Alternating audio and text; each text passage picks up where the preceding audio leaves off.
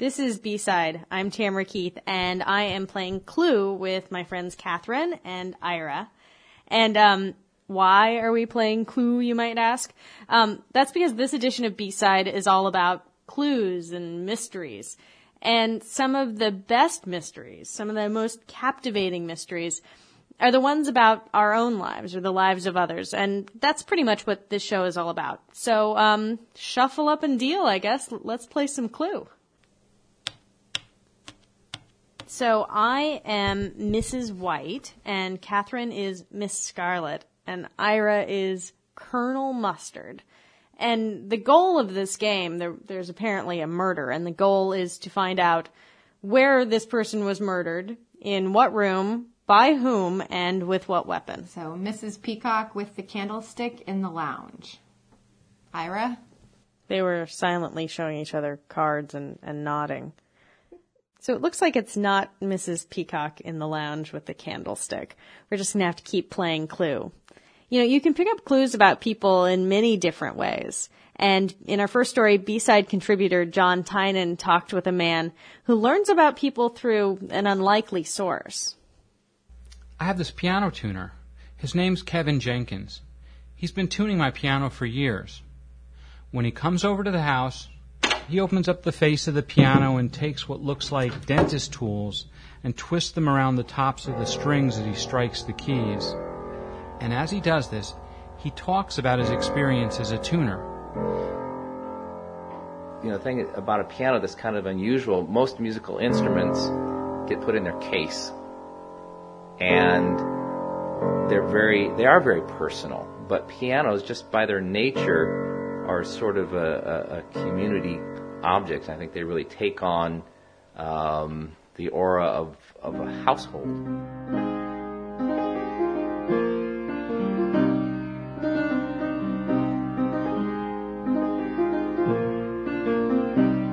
And the way he tells it, it's like the tuning of the piano was incidental. It's like he has as much an ear for listening to people's stories as he does for the pitch of the keys themselves. And then he tells me something really remarkable. He refers to himself as a piano psychologist.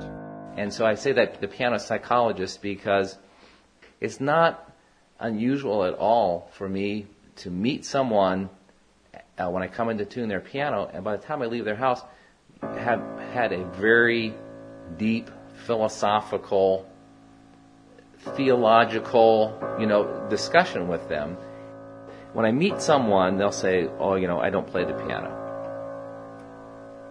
But they almost always have a piano story. And sometimes, depending upon my schedule, I will spend as much time listening to the stories about the piano after the tuning as I did tuning the piano. He says that the pianos hold clues to a larger story. Just time and time again, uh, I've talked to people. I mentioned that everybody has a piano story. Frequently, that's a piano story of regret. Uh, I had this piano. I was moving to a different house. I was moving out of state. My children grad. I, I thought I thought I should sell it. Now I wish I hadn't sold it. I would love to have that piano back again. Then he asks me about my piano, and I tell him how it was made in Detroit in the 50s and how my mother gave it to me as a graduation gift. I tell him how, when I first started dating my wife, one of the things that we did together was play the piano. So um, I'll do the left hand and you do the right hand. All right.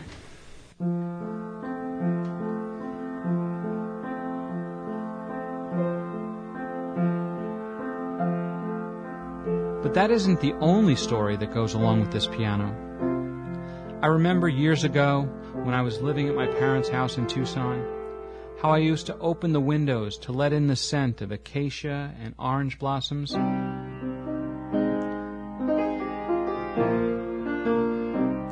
And I would sit at the piano and play.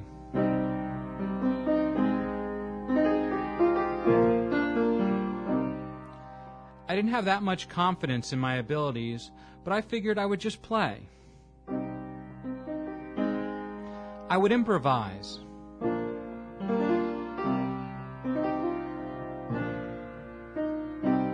I would just throw myself into it. I'd just experiment.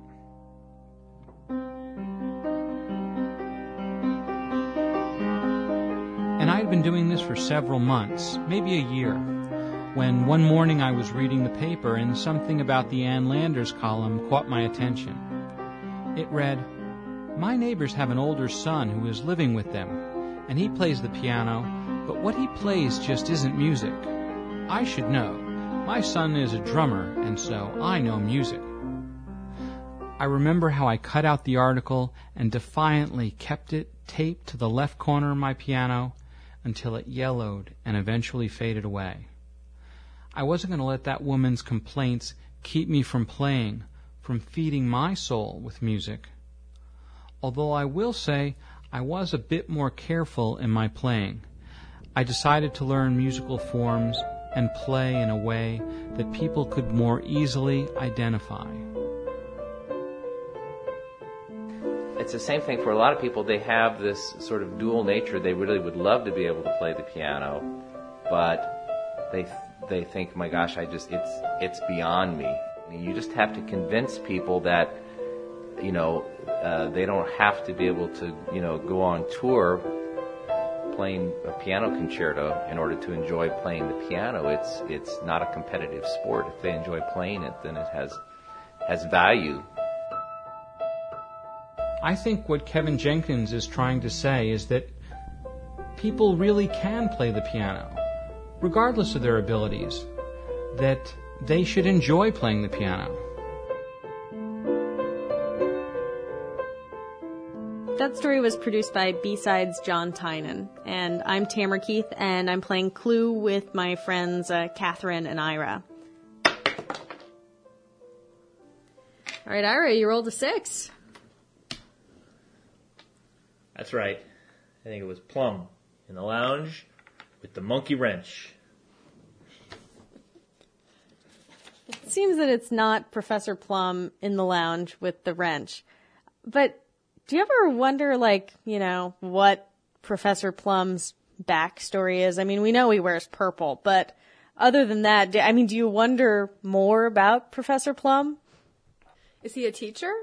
Yeah, or maybe like, what does he teach? Like, is it anthropology? High school? Well, probably not high school. Uh, B-Side's Rob Sachs wonders these things about all kinds of people that he sees on the street. And he recently tried tuning into their cell phone conversations to see if he could learn more. I've always been a people watcher.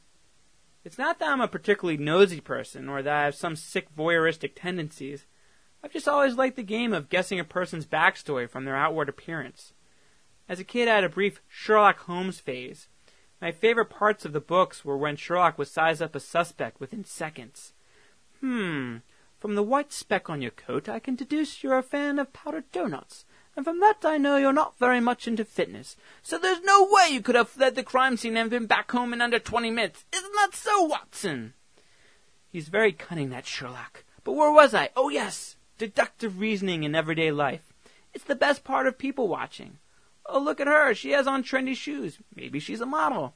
Or that guy with the mullet. Is he clueless or just trying to be ironically chic? But now, the sport of people watching is completely different because of one invention cell phones. When they first came out, like most people, I was troubled by these shameless attacks on my personal space. All of a sudden, I was confronted by people yammering on and on. I just found it so brazenly rude. There also seems to be a widespread misconception that avoiding direct eye contact with the people around you will somehow affect their eardrums to drown out your nagging voice. Well, let me tell you, girl on the bus with the oversized bag who's late for her pedicure, it doesn't.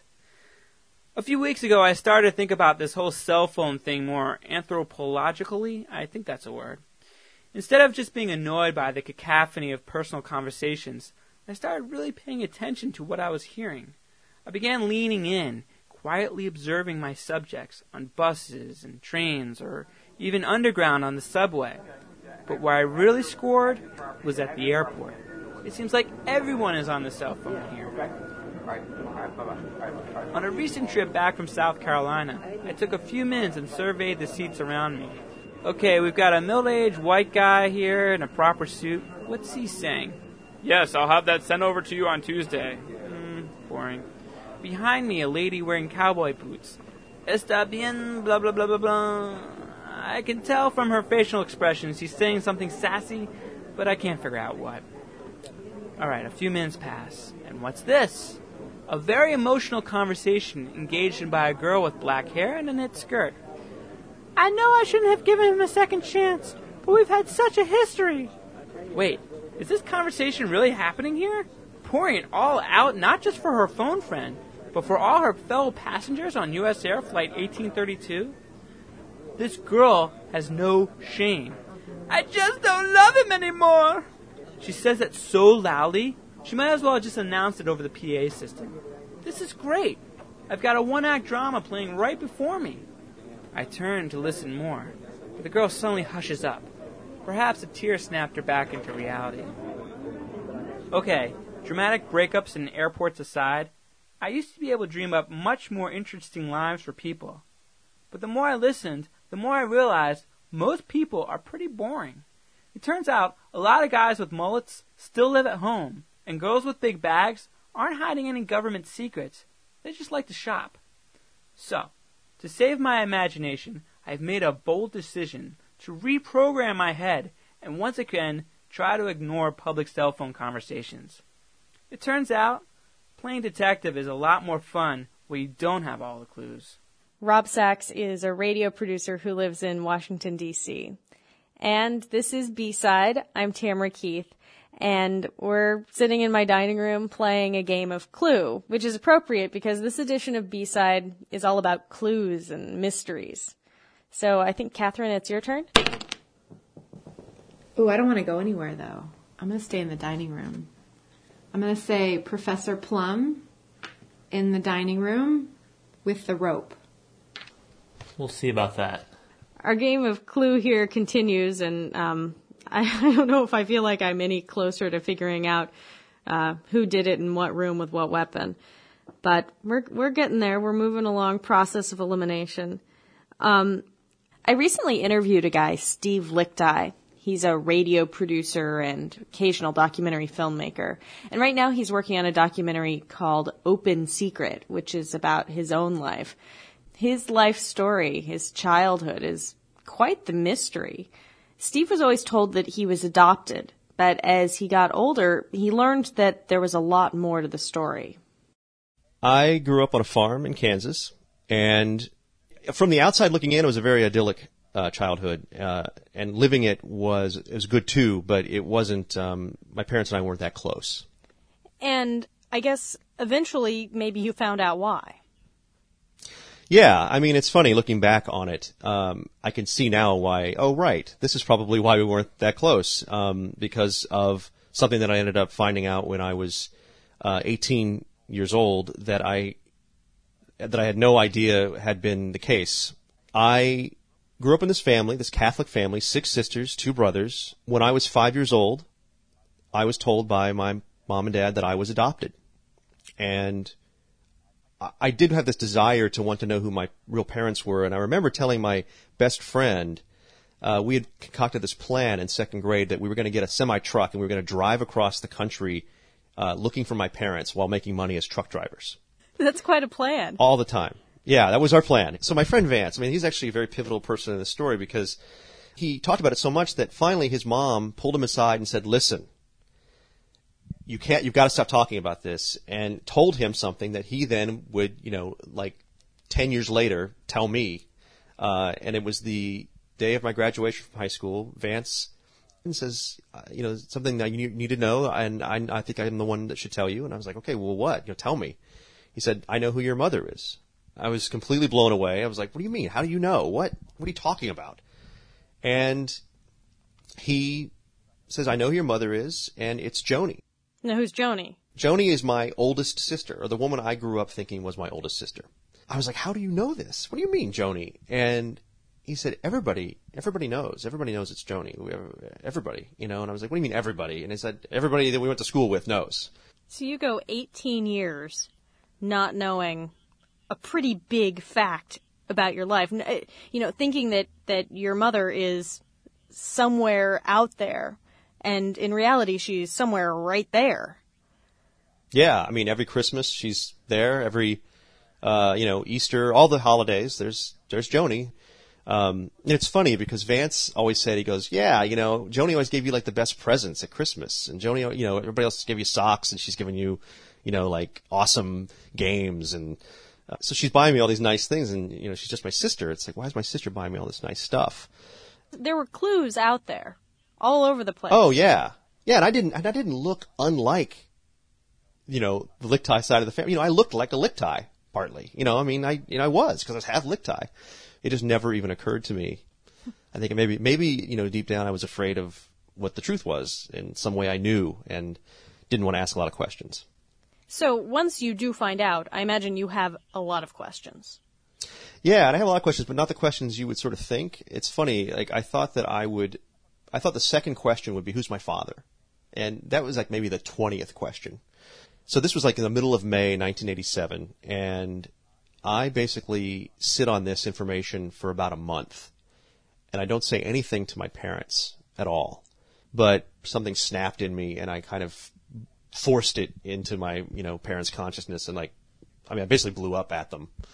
And and how did they react to you blowing up and saying, "Hey, I know"? They were in denial. My mother, particularly, was in total denial. I mean, uh, this was after I got caught having sex with my girlfriend, and she had basically made this big deal out of it. And after she made this big deal out of it, I said, "Oh, you didn't, you know, you didn't give Joni the abstinence lecture." And then she said, "What do you mean? What are you talking about?" Everybody, you know, and it went into this long thing of her denying anything. And I said, "Listen, I know Joni's my mother," and she said, "I don't know what you're talking about." She denies, denies, denies, and to the point where finally my father, who was all, was a very quiet guy, just slams his fist down on his La-Z-Boy chair and says, "Damn it, just tell him." And so then I like get angry and I storm out of the house and I go to a motel in the town nearest where I grew up and I am able to get some beer and then I get my friends together and I get drunk. You know, they track me down in the motel room and they're like, "Come home," and I'm like, "No," and then. Then the, my, then Joni calls me and she's just apologetic and trying to explain everything about why it happened and how she should have stood up to them. And you know, somewhere in that conversation with Joni, I asked about my father, you know, and she had sort of these crazy stories. She didn't know that much about him. I mean, really, they had seen each other for three months in Los Angeles when she had gone out there in her 20s. And so, how did you find out eventually, really, who your father was? Finally, around the age of 25 or 26, I kind of got to the point where I just felt like I really needed to know more. So I asked her to hire a private investigator. The guy ended up tracking down a daughter that he had. And Joni hands me this address and this phone number and this name, uh, Brenda. And I take the piece of paper and I fold it up and I put it away and I don't look at it for like five years. That's a long time. Um, yeah. And so I, I pulled out the address and I wrote Brenda a letter. And three days later, I get a phone call and it's Brenda. And I said, well, you know, tell me everything about Henry. And she said, well, you better sit down. And said, well, Henry's had, Henry had a very hard life. And, you know, she said he was born in Poland. He was a Jew. He's a Holocaust survivor. He spent time in several camps. Came to America in about 49 and moved to Chicago and ended up owing a lot of money to people and eventually leaving his wife and moving to Los Angeles where he ended up meeting my sister, mother. you grew up thinking that you were Catholic, and you you find out when you're 30, older than 30, that you are in fact half Jewish, which is a big thing to Yeah. find out. Yeah, it's pretty big. Um, I mean, you know, I didn't know anything about Jewish people or Jews, and then I find out not only am I Jewish, but my father's kind of like the Mac Daddy major Jew of all because he is a Holocaust survivor. So it's not just like he's Jewish, but he's like totally Jewish. Well, I mean, you suddenly have the Holocaust in your history. It's not abstract anymore.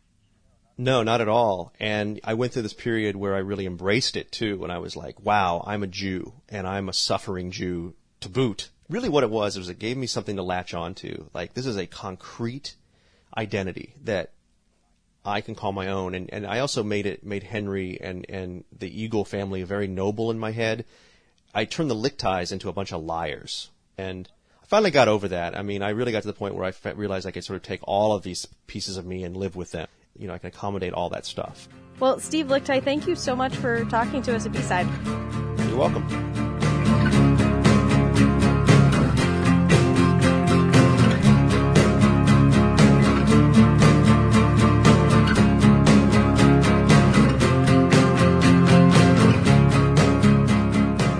Well, so back to game of Clue here, and um, I gotta figure out guys. guys You got figured out? you have No, figured no, it out. no, I All right, it looks like Ira may have the like, answer, gonna here, look? so we better Yeah, hurry up and get on to our last no, story no. before the game is over.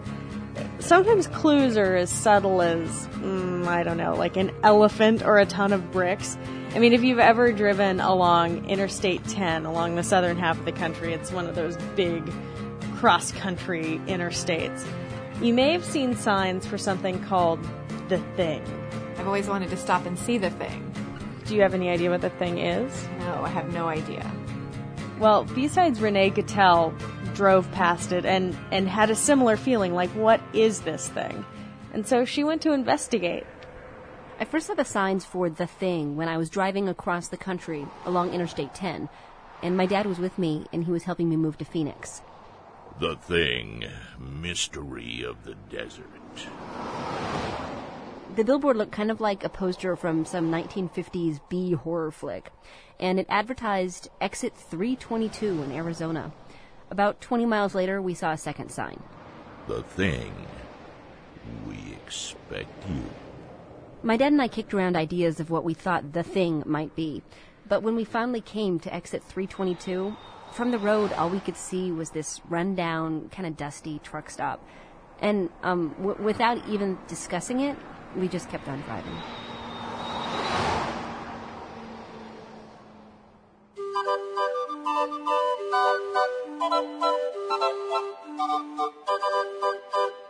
But I couldn't stop thinking about the thing and wondering what it was and wondering whether I should have stopped.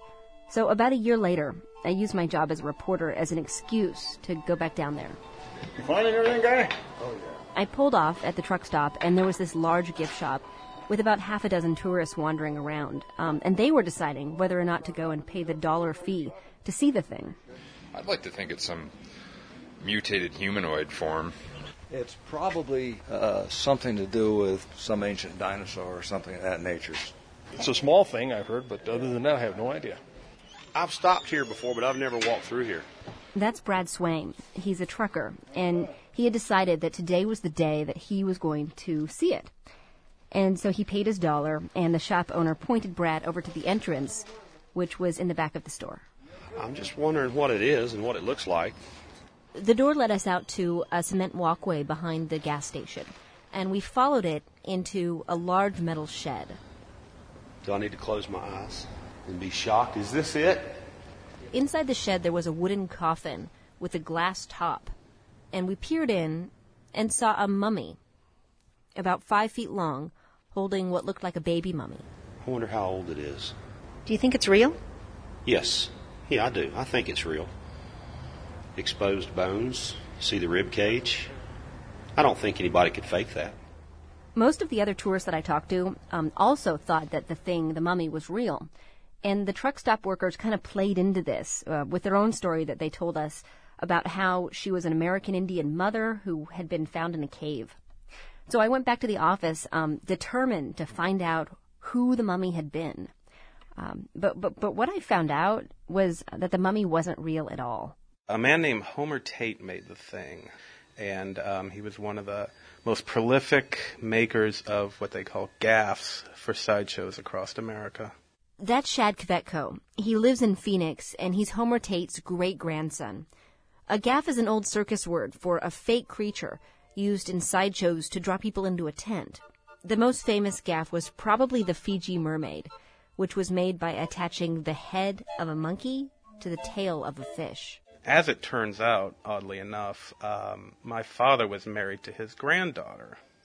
She had vague memories of childhood, of Christmas morning, opening up gifts and pulling out shrunken heads, only to be snatched away by her parents, who were very strict Mormons and looked down on such things.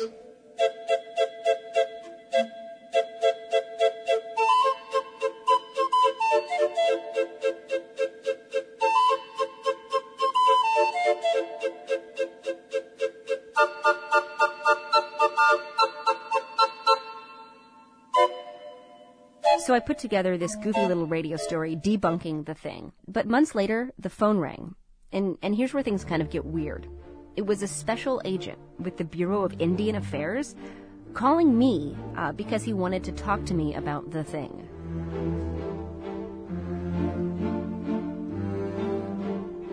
He said that there had recently been several complaints about the mummy, and one came from a woman named Jane Schrock. She's a retired nurse who, who was on vacation going through southern Arizona, and she went and saw the thing. There was an Indian woman in it with a child. In my profession, I've seen real bones. It looked very authentic. And the more I thought about it, the more appalled I became. I thought it was a terrible thing. It was an affront to womankind. I thought it was an affront to the Indians. Jane was so offended that she wrote a letter to the Navajo Nation telling them that they should look into the matter. And her letter ended up on the desk of this special agent, John Fryer, uh, with the Bureau of Indian Affairs. He's an investigator who, who enforces what's called the Native American Graves and Repatriation Act. All human people, no matter who they are, deserve to respect and, and deserve to, to have a final resting place. From my perspective, and also being Native American, I feel it's very important uh, to be able to return to the earth, you know, the bones of, of the people and let them rest. John was calling me to confirm his own theory that the mummy was fake. And so I told him about the research that I'd done and how I came to my own conclusions. And at this point, John thought that his investigation was over. Uh, but, but John, however, didn't want to close the case without, without going down and seeing it for himself. And I did that. Went in, paid my dollar, uh, looked at it. But one of the things that hit me at that point in time was that there were um, bones scattered around the, what was called the thing. And I recognized some of those bones as being human. The operators of the thing would never agree to talk to me.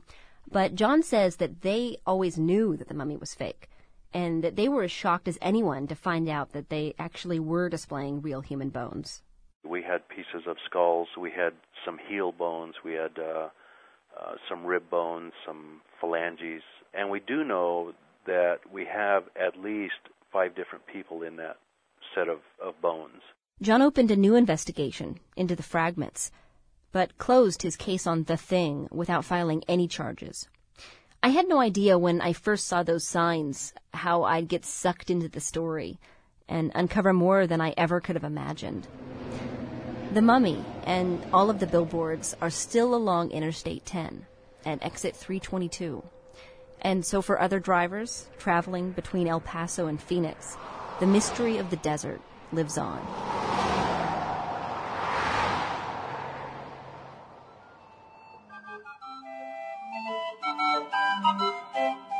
That story was produced by B-Sides Renee Gutel, who I suspect probably couldn't turn away from the occasional roadside tourist trap.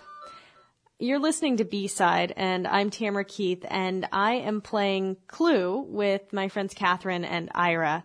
And um, I, uh, we are wrapping the game up, and I am about to make an accusation. It could be a false accusation, um, but I I accuse Mr. Green with the candlestick in the dining room.